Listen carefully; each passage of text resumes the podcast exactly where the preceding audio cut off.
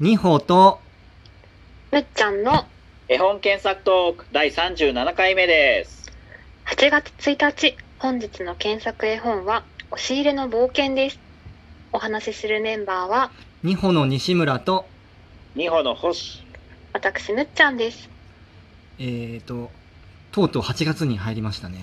はい。は。はいい世の中はどうなってるんでしょうか。どうなってるんでしょう今収録日は6月26か。 6、ちょっとまだ未来想像もつかないですが、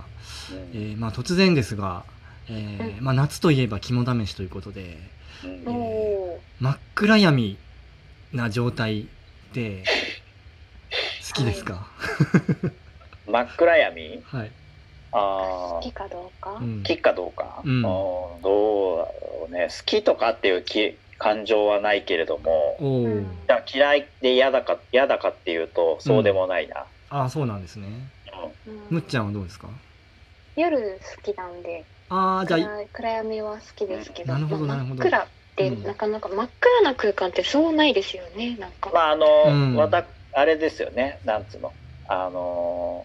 なんつうのかな「ダイアログ・イン・ザ・ダーク」とかさ、うんうんうんうんあーはいはいはいはいはいありますそういねうので真っ暗闇っていうのは体験したりとか、うんあと本当にねあの田舎とかに行った時のうん夜とかで電気とかが全くないとかね、う。うんちょっと歩いてもないみたいなうんところとかはかなり真っ暗闇だなってういう、んんそういうか体験はありますけどなるほねど。。ちなみに僕はあの、あの、昔埼玉の所沢の辺に住んでたんですけど、狭山市の方に住んでたんですけど、うんあの辺雑木林がいっぱいあって、うん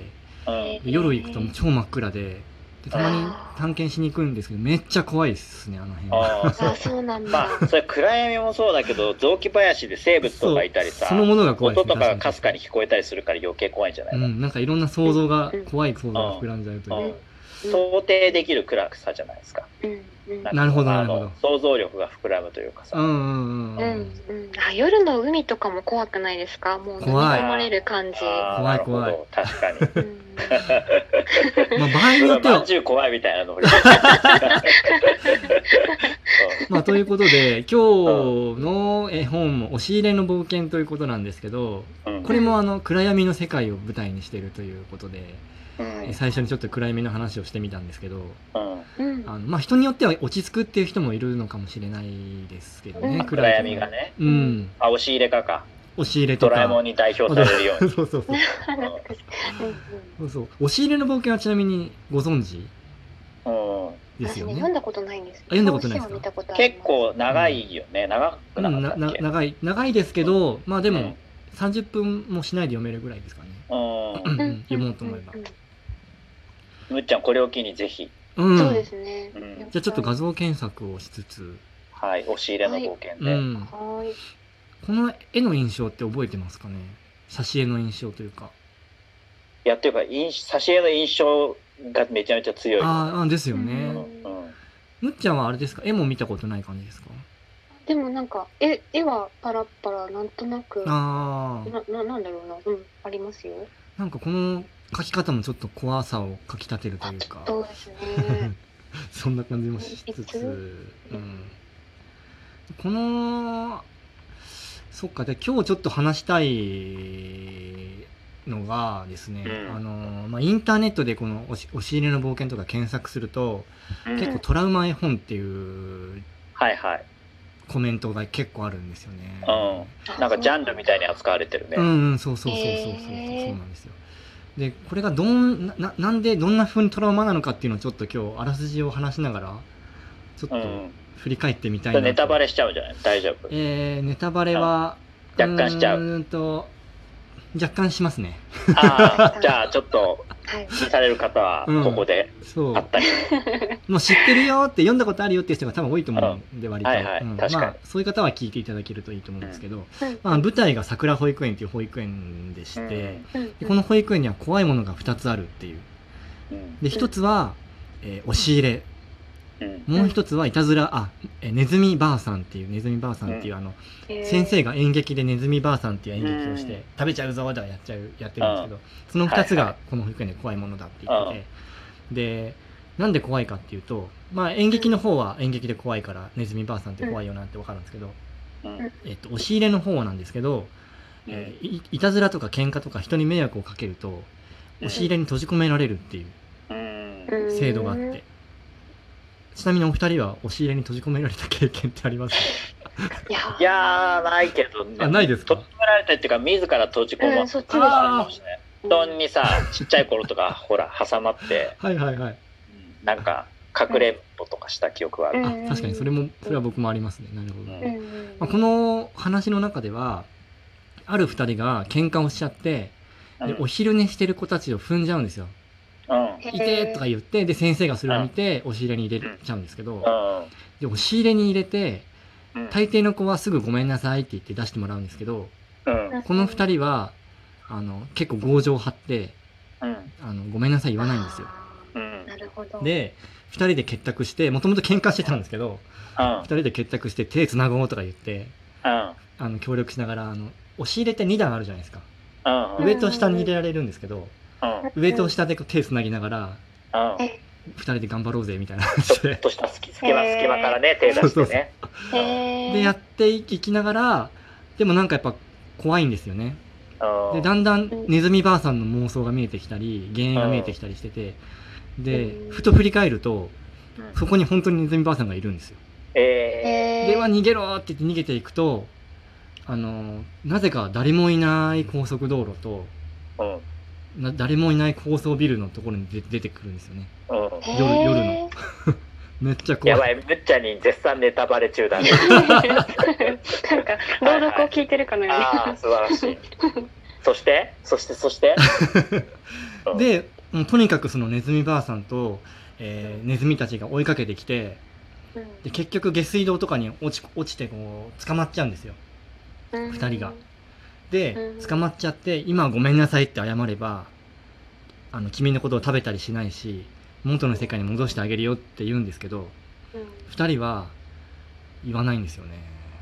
へえ、頑固ですうね。ん、でその後にあることが起きて、まあ、うん2人は助かるんですけどうんおおあることで急激に大丈夫な感じにしたねでこれはちょっと、まあ、あのあえて言わないっていうことで、まあ、ネタバレ的になっちゃうんではいそれででまああのとうとう先生が開けてくれるんですよ扉をうんうんでなんで開けてくれたと思います、なんで？うん、え？あの先生の気持ち。持ちになってみてください いくら閉じ込めても出てこないんですようんずーっと閉じ込めててうん逆にしあの心配になってくるんです先生たちもうんうんうんうん。あの子た。ちなんかどうしてんのかしらみたいうんなうんうんうんうん。でなんかだんだんてか冷静に考えるとあなんだ押し入れにずっと閉じ込めてるって今で言ったらありえないじゃないですか虐虐待っていう か、虐待？うん、うんパワハラみたいなうんで先生も多分それに気づいたんでしょうねきっとああー私も悪かったわみたいなこここういうやり方で子供たちをコントロールするのって良くないんだって多分思ったのかな心配して逆うに、んですなんと先生の方がごめんねって言うんですうんでへー2人はなぜ謝らなかったかというとうん謝る相手が違ったんだっていうのが、まあ、これは文章に書いてなくて僕が勝手に妄想してるだけなんですけどうんであその先生じゃなくてその踏んじゃった子にごめんねって最後に謝って終わるんですけどうんあそうなんかなんかそういうお話 うーんへーでなんかやっぱりものすごく暗い目の中で我慢しながら妄想していくっていう話なんですけど、うんこの想像しちゃうっていうところにそのトラトラウマ感が発生してるんだなっていう大人が見るとうん今の話聞いてもそんなにトラウマじゃないんですよねそうねうんでもさっきの雑木林の西村さんにも通じるんじゃないああはいはいはいはいはいうん空間的な広がりがあるっていうかねうんうん何かが起こる感じがするっていうかさうんやっぱ子供の頃にあるなんでしょうねあの想像力の下地があるからこういううんうんリアリティ感を感じちゃうのか多多分これを聞くと本当に自分が夜トイレに行く時にネズミばあさんに追いかけられるんじゃないかっていううんだからあれかななんか空間感がさ、うん読み取れなくなるから、ももしかしたらそこには永遠の空間があるかもしれないということをうん暗記させるのかもしれないよね暗闇うで、んなるほどなうんでこれあと一個検索してほしいのがうんうんえ押し入れの冒険スペースうん著者の言葉っていうのがあって著者のですね言葉。はいはいはい。でこれあの同心者のサイトの中にあるええっ、と、田そ畑もそ誠一さもん、うん。今まで著者名を言ってないと思う言ってなかったですね。うん田畑誠一さんです。あの、文章が古田たるひさんで、うんえっ、と、絵が、えー田畑誠一さあそうそうそうそうごんうん。めんで、今日はちょっと田畑誠一さん、絵の方にちょっとあの視点を当ててみたいなと思ってるんですけど、はいこの方が実はあの最近亡くなられたってことで、えっと、ニュースで知った方も最近多いかと思うんですけど、